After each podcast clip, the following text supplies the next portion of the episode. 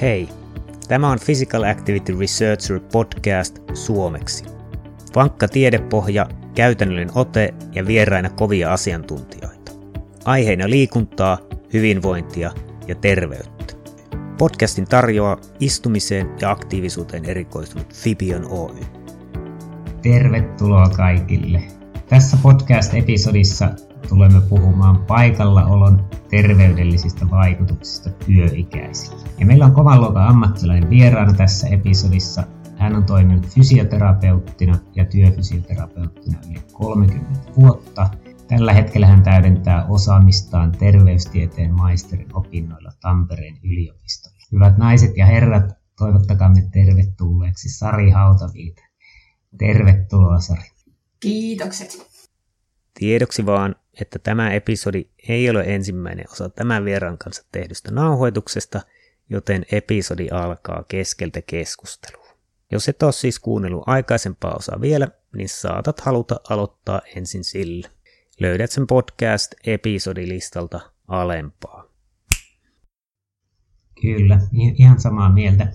Ja tuota, tosiaan kirjallisuuskatsauksessa katsoit myös näitä koronaviruksen vaikutuksia inaktiivisuuteen, mitkä oli periaatteessa 2020 julkaistuja artikkeleita, ehkä joku 2021, niin tuota, ei varmaan hirveän paljon löytynyt tutkimusta, mutta jotain löytyi, niin antaisitko vähän, vähän kuvaa, että mitä siellä olikaan löydöksinä? Joo, siellä oikeastaan niin kuin, se Kandin loppupisteen tekeminen oli tosi vaikeaa, kun just alkoi tulla näitä COVID-tutkimuksia ja sitten halusi saada työn päätökseen, mutta sitten sieltä tuli jatkuvasti hy- hyvää uutta tietoa. Niin siellä tosiaan se polarisaatio, siitähän me jo puhuttiinkin, että se tuli ihan suomalaisissakin tutkimuksissa sieltä esiin. Ja, ja sitten siellä oli esimerkiksi ne, kun kun nämä lockdown-olosuhteethan vaihteli tosi paljon eri maissa. Me Suomessahan päästiin lockdownin osalta hurjan helpolla, että meillä ei ollut ulkona liikkumiskieltoa, että siirryttiin toki etätöihin, mutta että se oli sitä tavallaan niin kuin vapaaehtoista paikallaan oloa, koska sulla oli kaikki mahdollisuudet kuitenkin mennä, mennä ulos lähimetsään nyt ainakin, jos et nyt ihan uudelta maalta päässytkään retkeilemään kansallispuistoihin tietyssä ajassa, mutta, mutta toki päästiin niin kuin ulos kuitenkin, kun jossain Euroopan maissahan sä et päässyt edes ulos liikkumaan. Ja sieltä, oli, oli niin kuin, sieltä tuli tutkimuksia esimerkiksi siitä, että, että kuinka niin kuin, sen, muista, oliko se Narsiini, joka tutki, tutki sitä, että, että siellä oli huomioitu sitä oloa, niin kuin sängyssä lepäämistä ja yksipuolista raajojen immobilisointia ja sitten sitä päivittäistä askelmäärän vähentämistä. Ja varsinkin hänellä oli just näihin niin kuin ikäihmisten toimintakykyyn niin kuin huomasi, että kuinka se palautuminen, sitten kun pääsi taas liikkumaan, niin oli tosi hidasta ja jopa mahdotonta. Et siellä oli toinen tutkimus, jossa niin kuin oli huomattu, että, kun on niin kuin riittävän paljon niitä riskitekijöitä jo, niin, niin kaikilla tasoilla, sekä sinne niin kuin lihas, lihaksissa ja sydämessä ja verisuonistossa ja aineenvaihdunnassa ja hormonaalisessa ja hermoston toiminnassa, niin se palautuminen ei, ei enää tapahdukaan, jos sä oot niin kuin riittävän huonokuntoinen. Ja tässä nyt voisi ajatella justiin niin kuin ihmisiä, jotka on sairaalassa tai, tai yli 80-90-vuotiaita, jotka on niin kuin, alkaa se semmoinen vanhuuden hauraus oikeasti näkyä, jos he ei, ei harrasta mitään fyysistä aktiivisuutta. Ja kaikkihan tietää taas, että mitä niin kuin ne viimeiset elinvuodethan on esimerkiksi terveydenhuollolle kaikista kalleimpia, koska hoitokulut pompsahtaa, pompsahtaa niin kuin kattoon, niin se, se olisi kanssa semmoinen, niin kuin, jos ajatellaan tätä meidän sote-uudistusta, että kuinka me saataisiin sitä kuntoutusta tuonne esimerkiksi palvelutaloihin, että esimerkiksi covidin aikana niin fysioterapeuttejakaan ei päästetty sinne paikan, paikan päälle. Et siellä on, näistä löytyisi kyllä moneen graduun ja väitöskirjaan tutkimuskohteita, että mitä se on vaikuttanut niiden vanhempien ihmisten toimintakykyyn. Mutta se on, on niinku se just, että kuinka sitten oli siellä Etelä-Euroopassa oli tehty, Bichot teki tutkimuksen, jossa niinku tavallaan se oli puolella lisännyt sitä passiivista aikaa, tämä, tämä karanteeni. Ja niin kuin tosi nopeasti kehon massa alkoi kasvaa, eli paino, paino nousi. Et mä en nyt muista ihan tarkkaan enää, että oliko se kolme viikon tutkimus tai kolme viikon ajanjaksolta, kuukauden ajanjaksolta. Se oli niitä ensimmäisiä tutkimuksia, mikä, mikä tuli, niin, niin kuinka nopeasti lyhyessä ajassa saadaan niin kuin isoja terveyteen vaikuttavia heikkenemisiä, kun ollaan täysin paikallaan. Kyllä. Joo, mielenkiintoisia tutkimustuloksia tavallaan tuossa, että jo lyhytkin paikallaolo tosiaan vaikuttaa, ja nythän on varmasti paljon ihmisiä, en tiedä onko sitä Suomestakaan raportoitu, kella on pitkän koronan oireita ja siihen liittyy tavallaan väsymys. Niin on hyvin, hyvin huolestuttavaa, että jos vaikka on kuusi kuukautta ollut sen verran väsynyt, että monillahan tulee, että ne kertoo, että jos ne tekee niin yhden kävelylenkin, niin ne voi olla kolme päivää, että pitää vaan maata. Maata, niin tavallaan mikä se kunto on, on heillä ja minkä verran näitä ihmisiä on, miten he pystyvät palaamaan työelämään, mikä se heidän kunto on ja päästäänkö siitä niin ylös. Mm. Sehän oli se viimeinen tutkimus, minkä, minkä jälkeen lopetin uusien tutkimusten mukaan, niin oli se jenkkitutkimus, missä oli joku semmoinen 50 000 ihmistä. 50 000 aikuisen potilaan aineisto, jossa niin kuin johtopäätöksenä oli, että just että ne runsaasti paikallaan olevat ja vähän liikuntaa harrastavat, ne, ne pääty huomattavasti useammin sinne sairaalaan ja tehohoitoon kuin sellaiset potilaat, jotka oli niin kuin ennen sairastamistaan liikkunut näiden terveysliikuntasuositusten verran. Ja, ja tästä olisi niin kuin tosi mielenkiintoista nyt sitten, kun alkaa tulla tätä long COVID, COVID-aineistoa, että onko, onko siellä samansuuntaista näyttöä, että onko ihmiset, jotka on, on niin kuin ollut fyysisesti aktiivisia, niin toipuuko paremmin, paremmin siitä koronataudista kuin, kuin sellaiset ihmiset, jotka ei ole liikuntaa harrastanut ennen. Ja noita ihan mun vastaanotolla on jo long, long COVID-asiakkaita ja se on, siinä on niin kuin vähän täytyy todella mennä, että jos aina mennään yksilöllisesti, niin heidän kohdallaan niin kuin todella yksilöllisesti pitää ohjata, kun ei ole sellaista näyttöä tai käypähoitosuositusta, kuinka heidän kohdallaan toimitaan. Et maailman fysioterapiajärjestöhän nosti nämä long COVID-potilaat nyt tämän vuoden niin kuin, tavallaan topic-aiheeksi, ja siitä on jonkinnäköistä ohjeistusta, mutta edelleen täytyy mennä tosi yksilöllisesti, että mielenkiinnolla niitä tutkimuksia sit odottaa, että minkälaisia niin kuin yhteenvetoja saadaan. Mutta se, se on asia, mistä myös pitäisi niin kuin enemmän puhua julkisuudessa. Ei pelotellen, vaan sillä että niin ymmärtää, että minkä takia se rokotuskattavuus ja rokotuksen ottaminen on tosi tärkeää. Että vaikka sä sairastaisit hyvin, mulla on esimerkiksi ollut useampi asiakas, jolla se itse koronatauti on ollut tosi lievä. että ei ole ollut, ollut niin kuin montaa viikkoa siinä itse koronataudissa. Mutta sitten kunto vaan romahtaa ja ei, ei niin kuin pysty palaamaankaan niihin normaaleihin harrastuksiin. Ja syke on koholla koko ajan ja unenlaatu kärsii. Totta kai jos sulla on syke koholla, niin sehän vaikuttaa heti sun niin kuin palautumiskykyyn. Se on vähän sama kuin niillä siivoojilla siellä työpäivän aikana, että jos sun sydän, sydän läpättää koko ajan niin kuin tietyllä teholla, että siellä ei tule sitä lepoa, niin se ei, ei hyvää sydämelle tee ja, ja ylipäätään semmoinen niin voimattomuuden tunne ja uupumisen tunne. Et, et ne, ne on niin semmoisia, jotka, jos niiden tällaista taloudellista kustannusta aletaan laskea, niin ei, ei ole kovin mukavia summia. Mut, ja sitten totta kai pitää aina se inhimillinen puoli ottaa siinä, että ihminen, joka ei, ei jaksa huolehtia itsestään, ei jaksa huolehtia perheestään eikä lapsistaan, että se on niin tosi, tosi ikävää, jos ne pitkittyy, eikä, eikä löydetä siihen sellaista selkeää mahdollisuutta, millä voidaan heitä auttaa. Joo, mun mielestä Suomessa varsinkin niin puhutaan ihan liian vähän tavallaan pitkästä koronasta, ja se liittyy myös tavallaan just siihen rokote, rokotejuttuun, että esimerkiksi nuorilla ihmisillä voi olla pieni riski saada vakavaa tautia, erittäin pieni riski menehtyä, menehtyä mutta tavallaan se, että se pitkän koronan riski on kuitenkin jonkin kokoinen, aika, aika isokin ehkä, sitä ei ihan tiedä, tiedä vielä, että ei ole hirveän hyviä, hyviä raportointeja siitäkään, koska sen diagnosointi on niin vaikea ja perustuu periaatteessa subjektiiviseen. Mutta itsekin tavallaan mietti sitä, että ehkä, ehkä ihmiset sitten palautuu, mutta siitäkään ei tiedetä, että voiko se jäädä niin pitkäksi aikaa ja on havaittu, että se olisi aivoissakin, aivoissakin asti, asti muutoksia, siellä on virusta aivoissa, niin se kuulostaa aika, aika pelottavalta. Ja sitten jos miettii, itse miettii, että jos oikeasti elämässä olisi väsynyt, että ei jaksa tehdä, tehdä mitään, niin ennemmin mä tavallaan antaisin amputoida jalan pois ja jaksaisi tehdä ja ajatella. Että sehän aivan, aivan kammottava ajatus, että ei jaksa tehdä mitään. Että se, se ei ole niin pieni asia, vaan se on todella iso, iso tekijä.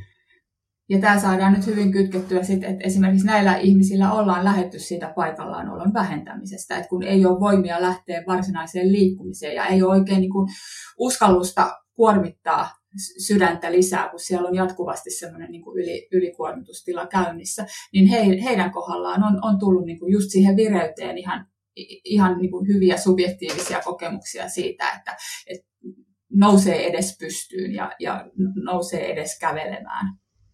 Kyllä. Moikka! Mä oon aktiivisuusvalmentaja Sini Linkvist Fibionilta.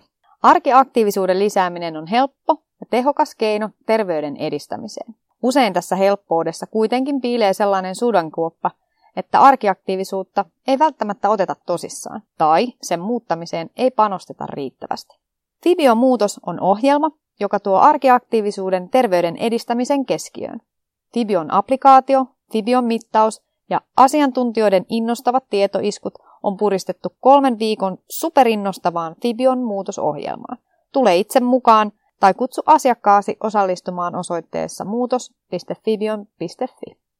Ja tavallaan tuossa pitkässä koronassa kuulostaa, että se tavallaan se energia, energia on vähän väärä sana, sana niin tieteellisesti, mutta tavallaan sen jaksamisvarojen hallinta on se tärkeä tekijä. Et ei voi niin mennä yli, pitää tosi varovasti, luultavasti varovasti progressiivisesti koko ajan, koko ajan lisätä kuormitusta ja varoa, että se ei mene yli. Niin mikä tavallaan sulla lähtökohta, jos sulle tulee poti, potilasta, tulee, tulee tavallaan vastaanotolle, niin miten sä lähtisit sitä tavallaan hanskaamaan? Miten sä tiedät tavallaan sen aktiivisuuden määrä, minkä verran sitä voi kasvattaa? Miten, miten se lähtee tavallaan tekemään sitä käytännössä? Puhutaanko me nyt long covid-potilaasta vai yleensä? Joo, joo, joo long, long covid-potilaasta, että miten se sitä tavallaan jaksamista ja sitä aktiivisuuden määrää pystyt, pystyt niin tarkkailemaan ja määräämään tietyllä tavalla? No sehän, meillähän perustuu työ pitkälti haastatteluun ja mä käytän yleensä siihen haastatteluun tosi paljon aikaa, jolla kartoitetaan sitä asiakkaan tilannetta, mutta silloin kun en tunne asiakasta entuudestaan ja okei, okay, tämä yritys saattaa olla minulle tuttu ja sitä kautta se hänen työnkuvansa, mutta aina, aina ihmiset, jos he, en ole käynyt häntä seuraamassa työpaikalla, niin se, että mitä ihmiset kertoo itsestään ja elämäntilanteestaan, niin mähän olen aina sen tiedon varassa. Ja, ja siinä jo voidaan mennä metsään, että taitavalla alkuhaastattelulla toki sieltä saa tietoa ja sen takia siihen oikeasti pitää panostaa, koska se on, se on niin kuin sen kaiken työn perusta. Mutta jos ihminen haluaa jättää kertomatta jotain, niin silloin hän jättää kertomatta jotain. Jonkinnäköistä salapoliisivaistoa tässä vuosien varrella on tullut, mutta toisaalta mä en saisi siihenkään liikaa luottaa, että, että se, se perustuu siihen luottamukseen ja sen asiakkaan kertomiseen ja, ja hänen voimavaroihinsa. Mutta yleensä niin kun, kun keskusteluhan kulkee usein niin, että, että mitä en pysty tekemään ja mikä tuottaa kipua ja mikä tuottaa pahaa oloa, niin se mun tehtävä on löytää sieltä se, että no mistä sä saat mielihyvää ja mikä susta tuntuu mukavalta ja mikä ei sitten tuntuisi ihan niin pahalta, jos ei mikään tunnu mukavalta, niin sitten yritetään etsiä niitä keinoja, mitkä tuntuisi mahdollisimman vähän pahalta.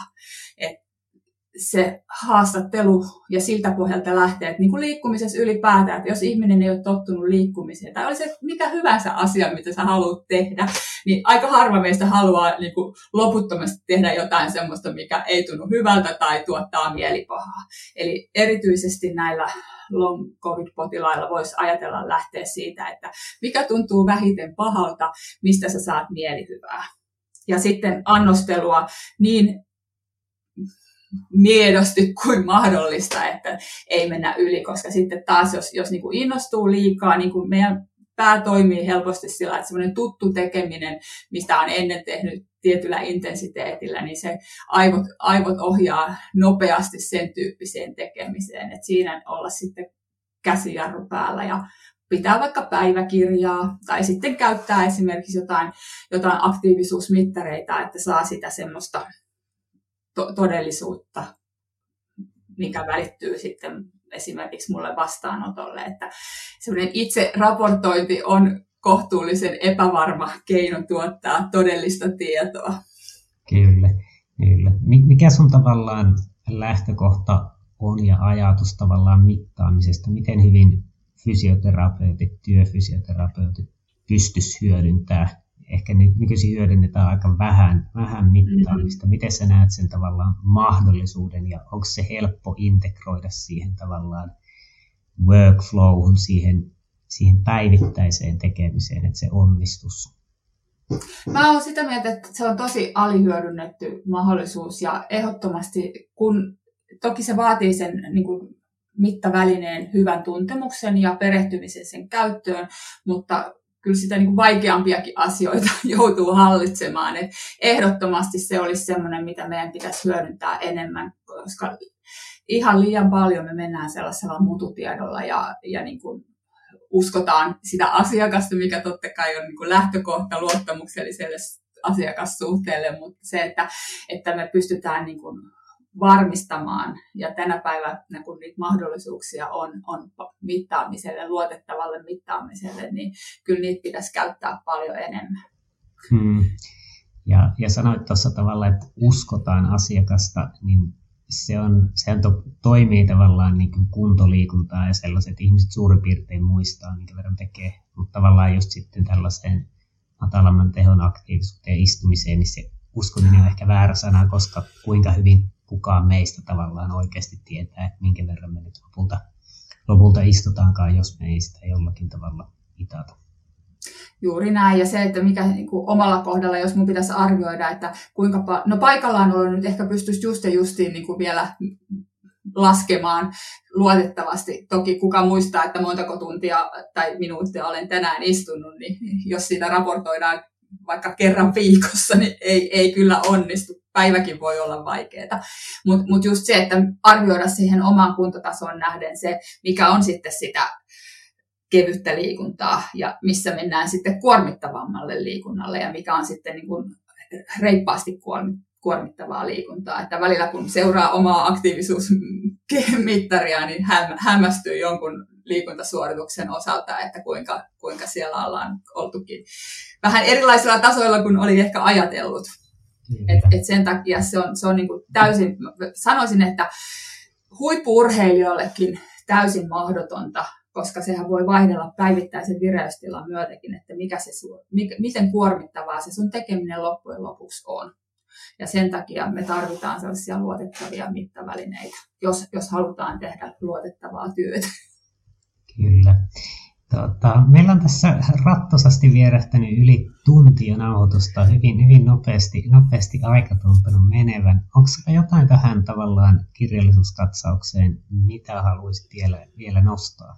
Mä oon kyllä tosi hyvin käyty, käyty nyt läpi niitä asioita, mitä mä siinä työssäni on halunnut tuoda esiin. Et, et toki tämä on sellainen aihe, jota pitäisi tutkia, tutkia enemmän. Ja oikeastaan tämä loppu, loppu kiteytti aika hyvin sitä uutta tutkimustarvetta, että, että niitä, ne vanhat tutkimukset varsinkin, mitä on tehty, niin nehän on perustunut pitkälti joko tutkijan siihen itse arvo, tutkijan arviointiin ihmisen fyysisestä aktiivisuudesta ja paikallaolosta tai sitten niiden ihmisten tutkimus, tutkimuksessa mukana olleiden ihmisten omaan arvioon omasta fyysisestä aktiivisuudestaan. Ja kuten tässä nyt lopussa hyvin kiteytettiin, niin se on aika hataralla, hataralla pohjalla se itsearviointi ja vielä hatarammalla on se tutkijan arviointi, niin, niin se luotettavuuden saaminen uusissa tutkimuksissa, niin se on, se on semmoinen mielenkiintoinen asia, että, että pitäisi entistä enemmän, kun meillä kerran on olemassa käytössä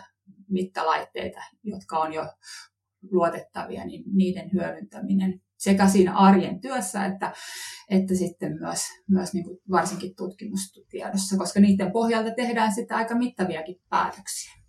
Kyllä. Ja jos, jos tiivistät, tiivistät vielä 1-3 lausetta, että mikä olisi sun tavallaan vinkki tai ohje työikäisille paikallaan oloon liittyen, niin mikä, miten, miten tiivistäisit asiaa? No varmaan se, että nosta pylly irti tuolista ja jos teet seisten töitä, niin, niin tee, tee niin kuin ylös-alas suuntautuvia liikkeitä pitkin päivää ja, ja tee niistä liikkeistä sellaisia, että se tuntuu mukavalta. Oli se sitten tanssimista tai paikallaan hyppelyä tai, tai mikä ulkona puiden halailua, niin tee jotain sellaista, mistä sä nautit, että sä odotat sitä hetkeä, että nyt voiko mä jo lopettaa hetkeksi tämän työnteon, niin sillä ehkä pääsisi kaikkein pisimmälle. Ja jos ei se ole niin kauhean mielekästä, mikä ei kiinnosta, niin siitä huolimatta pistä vaikka hälytin puhelimessa soimaan ja, ja tee se siitä huolimatta, niin ehkä se jossain vaiheessa sitten myös opit pitämään siitä, kun koet, että sulla on hyvä olo ja virkistyt. Kyllä. Monet pesee hampaitakin, vaikkei se nyt mitenkään erityisen ihmeellisen hauskaa, hauskaa ole, niin joka päivä tulee pestyä. Kyllä, rutiini, se oli se täydellinen kiteytys, että tee, tee paikallaan olon vähentämisestä itsellesi rutiini tavalla tai toisella. Ja siihen jokaisella on se oma keino, millä se rutiini löytyy. Tämä episodi olikin tässä. Kiitoksia kun kuuntelit Physical Activity Researcher podcastia. Jos tykkäsit kuulemastasi, niin täppää käyttämässäsi applikaatiossa tilaa kautta subscribe, niin et missaa uusia episodeja. Meillä on todella kovia vieraita tulossa, joten kannattaa kuunnella ehkä toistekin. Ja jos haluat vähän helppiä meitä, niin voit antaa arvostelun podcast-applikaatiossa, twiitata tästä podcastista tai vaikka vinkata kaverille. Kiitoksia ja ei muuta kuin loistavaa päivänjatkoa kaikille.